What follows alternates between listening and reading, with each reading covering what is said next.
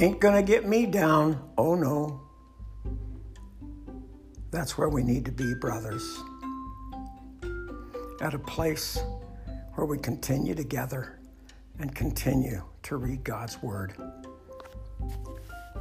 I'm going to go off course for a couple of days and read through some things that the Lord opened my eyes to this week.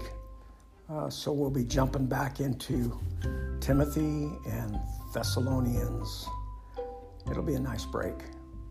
Miss you guys much. Um, sorry it took so long for me to get rolling on this communication.